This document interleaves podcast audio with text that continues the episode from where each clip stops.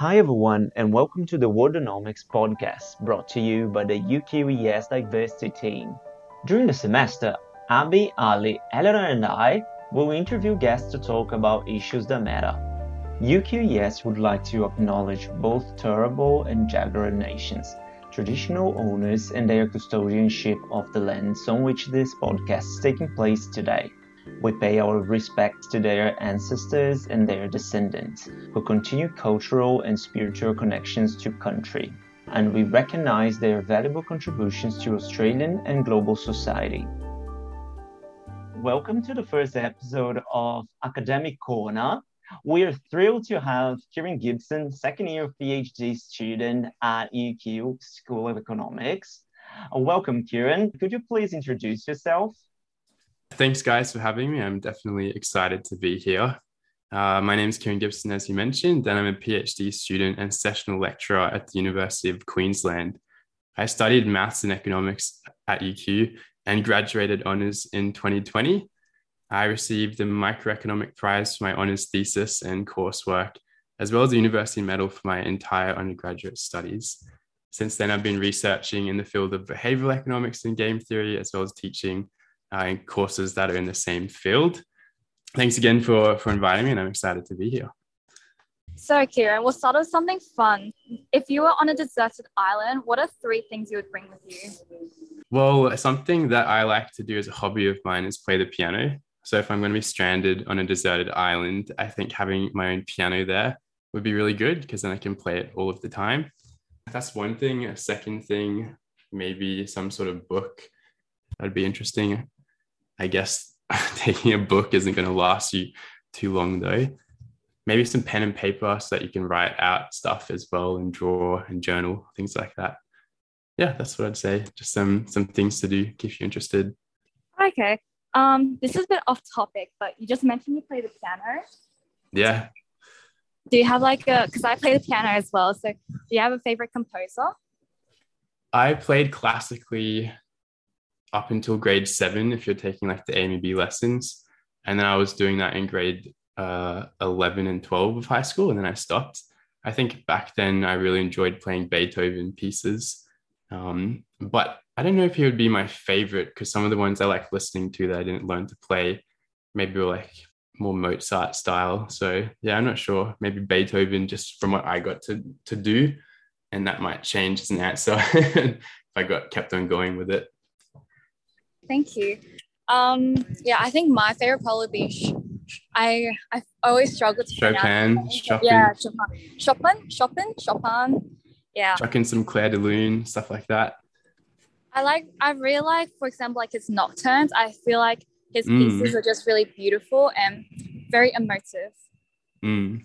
I think one of the last pieces I started to learn to play was by him, which was called the Three Nocturnes. I think.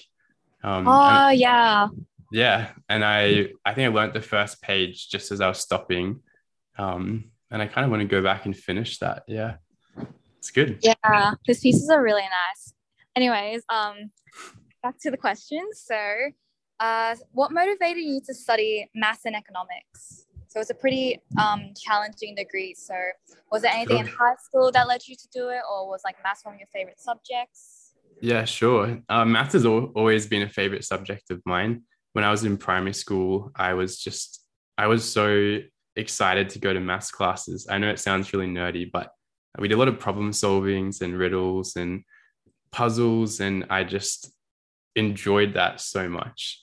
And when I went to high school, I would also like do all the math subjects like maths B and maths C and found them so interesting.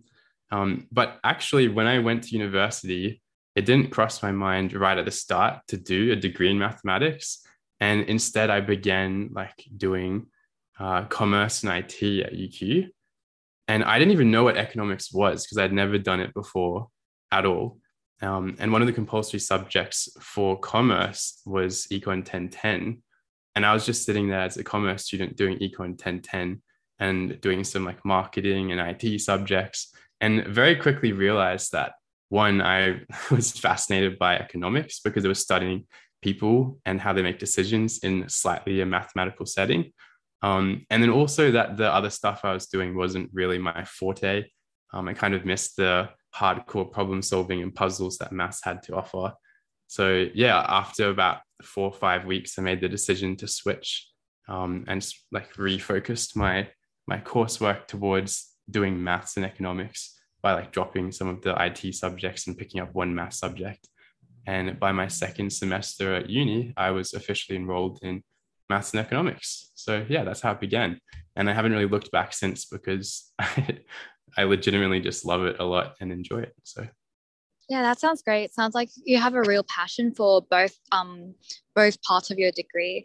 So I guess the next question that's sort of related is um, did you structure your degree in a certain way for specific outcomes? So, for example, did you know you mm. wanted to do honors thesis um, near the in your first year of study? So you like did certain subjects that would help you with that, or um, did you like want a specific career where maybe like the microeconomics part would be more relevant to macro? Yeah, this is that's actually a really good question. Um, I always structured my degree based on what I found interesting. I think that that became apparent when I switched my whole degree from a big picture point of view to maths and economics. And once I was within maths and economics, um, I was actually still choosing courses in a similar fashion. Um, perhaps that doesn't sound like really career savvy, but uh, part of my own career to date has been pursuing things that I actually am passionate about.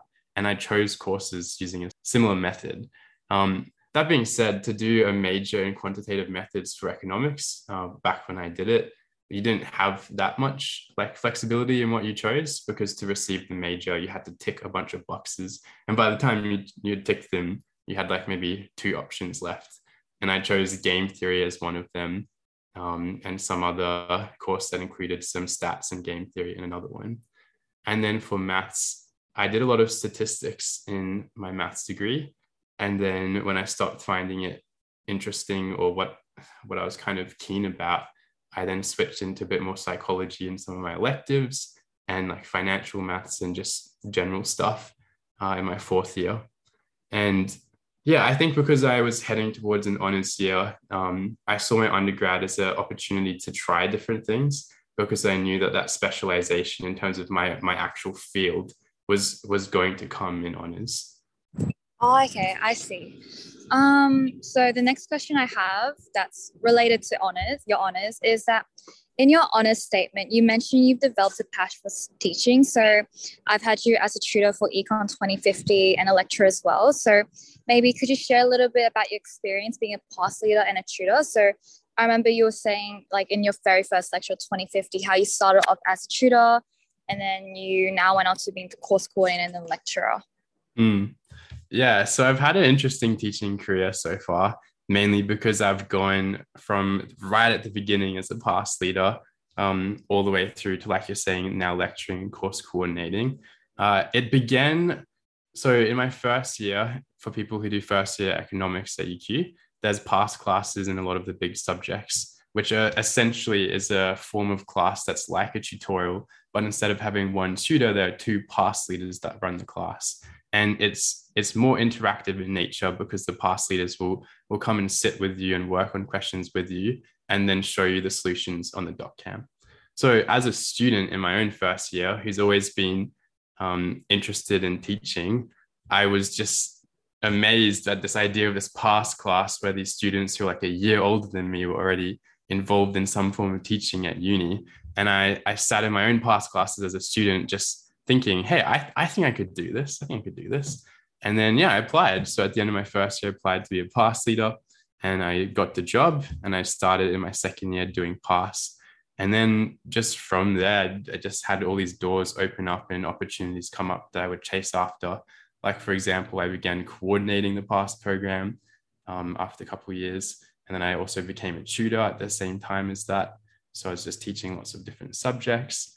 Um, I was involved in some projects with UQX to help design courses and review online courses as well. And this was more interesting back then because it was before COVID. So the idea of an online course was yet to be such a reality. And I, I just, I really enjoyed teaching it teaching is something that includes a lot of work with people and problems. So when you're working with people and don't understand something, getting them to understand it is a problem to solve. And that fascinates me. and I've just always pursued teaching options that uh, come about. And like you mentioned, um, one of those teaching options that came about last year was lecturing and course coordinating 2050, which I was definitely excited excited to do. So yeah, I've had an interesting teaching career so far, and I've loved loved all of it. yeah, you were a great lecturer um last year. I remember all because I do base and all of us before we start the course, we were like, oh no, it's the really hard one. It's the one that everyone fails, etc. So um, I think that was with the old lecturer. So it was like a really um, nice fresh breath of air to have you since you're like on the younger side and um, we all really liked how you taught it. So I guess like as you've been a student in courses and then you moved on to being a pass leader and then eventually a tutor, what would you say makes a good tutor and what qualities would a good tutor have? Yeah, right. I think being a good tutor is something that um, can look different for different people. Like you mentioned before, one of the things that students in 2050 liked about my teaching style is that it was um, relatable, I suppose. And one of the strengths that I'm yet to have is being an expert in mathematics who's been here for decades and really mastered maths at this uh, high level for years and years and years. I, I'm not old enough to be like that. It's just simply not me right now. But instead, I knew that what I had to offer was being a bit, uh, being younger, as you said, and understanding what people don't get because I wasn't um, that different too long ago. And then using that as a way that can be, um, as a strength that can make me a good lecturer. And I think tutoring is the same. You have different different personality types, different things that you're good at and being a good tutor, being a good tutor is sort of leveraging that um, in your teaching, whatever that looks like for you. The biggest mistake that I see people make is they um, they have a tutor that they like, and then they try to be exactly like that person. And if their personality is just very different, like say this tutor is very introverted, and one of their role models as a tutor is very extroverted, they like put on this persona in their classes to try and be as extroverted and bubbly and loud as they can be. And if it's not really their their actual personality and what they're like, it, it can come across as a little bit fake or put on and is definitely sustainable to do that the whole semester. And what I've definitely observed is that people like different things. Some people like the introverted tutor, some people like the extroverted tutor, and you're better off focusing on what you're good at yourself and being, I guess, who you are. It sounds cliche, but I think it's important um, and sort of playing to your strengths. The fact that people become a tutor means they already have something to offer because the hiring process is not is not easy to get through. And I think once you get into the the tutoring world, you then look at what are your strengths and how can you accentuate them in your class. And then when it comes to things you're not good at, your weaknesses, just try to minimize them. So um, don't pretend like they don't exist, but try to deal with them in a way that's not suddenly turning them into your biggest strength, but just not getting in the way of what you're actually good at. I think you had um, also good advice there for future tutors or people who are already tutors and want to improve themselves. It's interesting to hear, and I completely agree with you. Some of the best tutors I've had have been those who sort of play into their quirks a bit more, sort of really focus on their interests as well as sort of what mm. they're really passionate about. I think it helps the whole class get a lot out of the tutorial. So it's interesting to hear you say that. Mm. Um, we're going to move on to a bit of a different tact now. You're known to be very organized. Um, would you have some organizational tips for our listeners? that's very interesting. Um, I didn't know that I was known for being organized, but I guess that's nice to hear. Um, the advice that I would have about being organized is being consistent, I guess. So, I guess to begin with, from a teaching point of view, um, being consistent is like always always uploading your lecture notes um, consistently on time and using a similar structure and things like that. And that comes across as being organized because people can expect something from you and then you have the chance to then deliver. In terms of being a student and being organized i think having some sort of calendar that you can put in all of your classes having a calendar that has within each day the hours of the day so you've got maybe a, a page that represents a week um, in whatever calendar format you're using. And then every day of the week has an hour slot. And then you can put in your lectures, you can put in your tutes, you can put in your co curricular activities. You can put in meetings, things like that into that calendar. And since I started doing that um, myself, it's it's allowed me to be a lot more organized. You can take on a lot more responsibility because when someone asks if you can do something, you can quickly say yes or no because you've already got uh, written down, I guess, your availability. Don't fall in the trap of over prescribing what you have to do by having some sort of schedule for every hour of the day that you must conform to. But instead, for me, what I do is I just put in like the important things that I cannot not do into that calendar. And then I know when I have time to be flexible to do other stuff. Awesome. Yeah, I'm going to head out to the shops tomorrow and buy one of those. Sounds great. um, so now we're going to move on. Um, we'll discuss the next sort of, I guess, chapter of your career that um, you've had as a research assistant and in your honours um, degree and thesis. Um, firstly, you had an opportunity to be a research assistant. How how was this experience for you? Being a research assistant is something that happened at the end ish of last year, semester two of last year. And the type of job that I was doing was actually more teaching focused for that. Um, an academic that I had worked with in the past um, was looking for a teaching focused job to be done. Um, and of course, that's my interest. And it was a game theory field as well. So he asked me to, to get involved with that. I really enjoyed it because it allows, like all research assistant jobs, essentially what makes it a research assistant job is that it's one given to you by an academic who has some sort of grant um, to hire someone to help them. And the beauty of those uh, opportunities is you get to work with academics. Um, and working with academics can help help you to grow as a student, I guess, yourself, because you can see what they do and what they're good at, and then also kind of join them in their own work. And I think learning sort of with a hands-on experience is quite useful and research assisting is essentially doing that. So yeah, I'd say it was a great experience and for me was a teaching opportunity again. Awesome. Yeah, it sounds like a lot of your um sort of all roads lead back to teaching for you in terms of your career, which is really interesting. Um, when you when you did decide to do um, your honors degree, when when did that sort of come about, and how did you how did you choose what your research focus would be? Yeah, so yeah, like you mentioned, a lot of the the work that I have done has been teaching uh, related so far.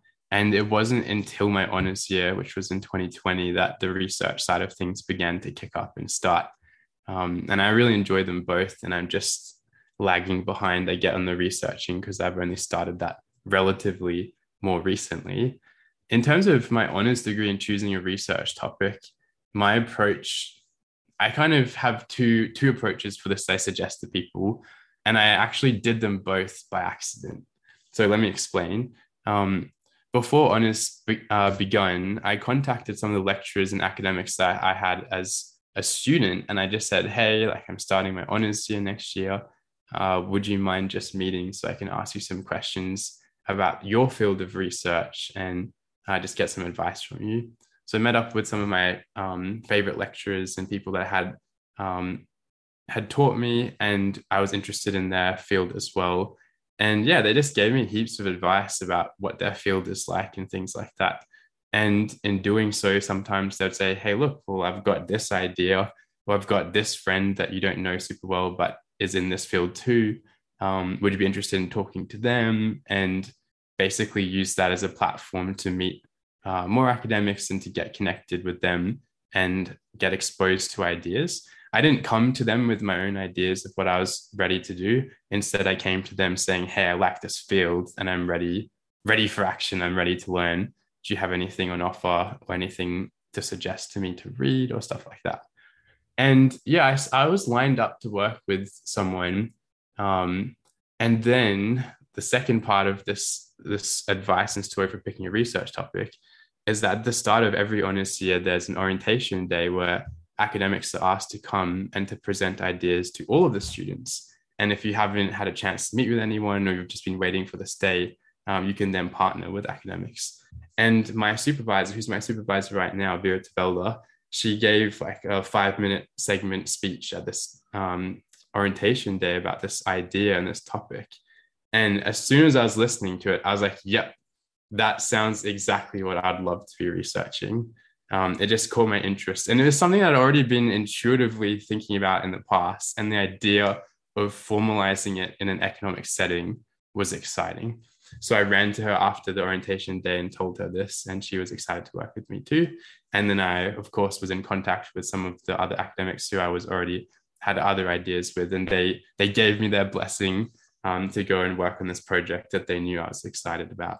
Um, and at the end of the day, the academics are really excited to help you succeed and find you a project that you love. So they were they were keen for me to get involved with this. And yeah, that's how I started my research um, topic. And I've been continuing now with my own ideas um, and working with other people in this sort of line of research. Awesome. Yeah, that sounds um, like great advice. I know last night we had Careers and Cocktails networking event and um, I've been pretty confused personally about where I sort of want to end up with um, my career. And speaking to people with such expertise has given me a lot of you know context of what sort of I want to get to working towards in the future, which has been really exciting. So I really um, appreciate what you've just said. Thanks for listening to this week's episode. We'll see you next time.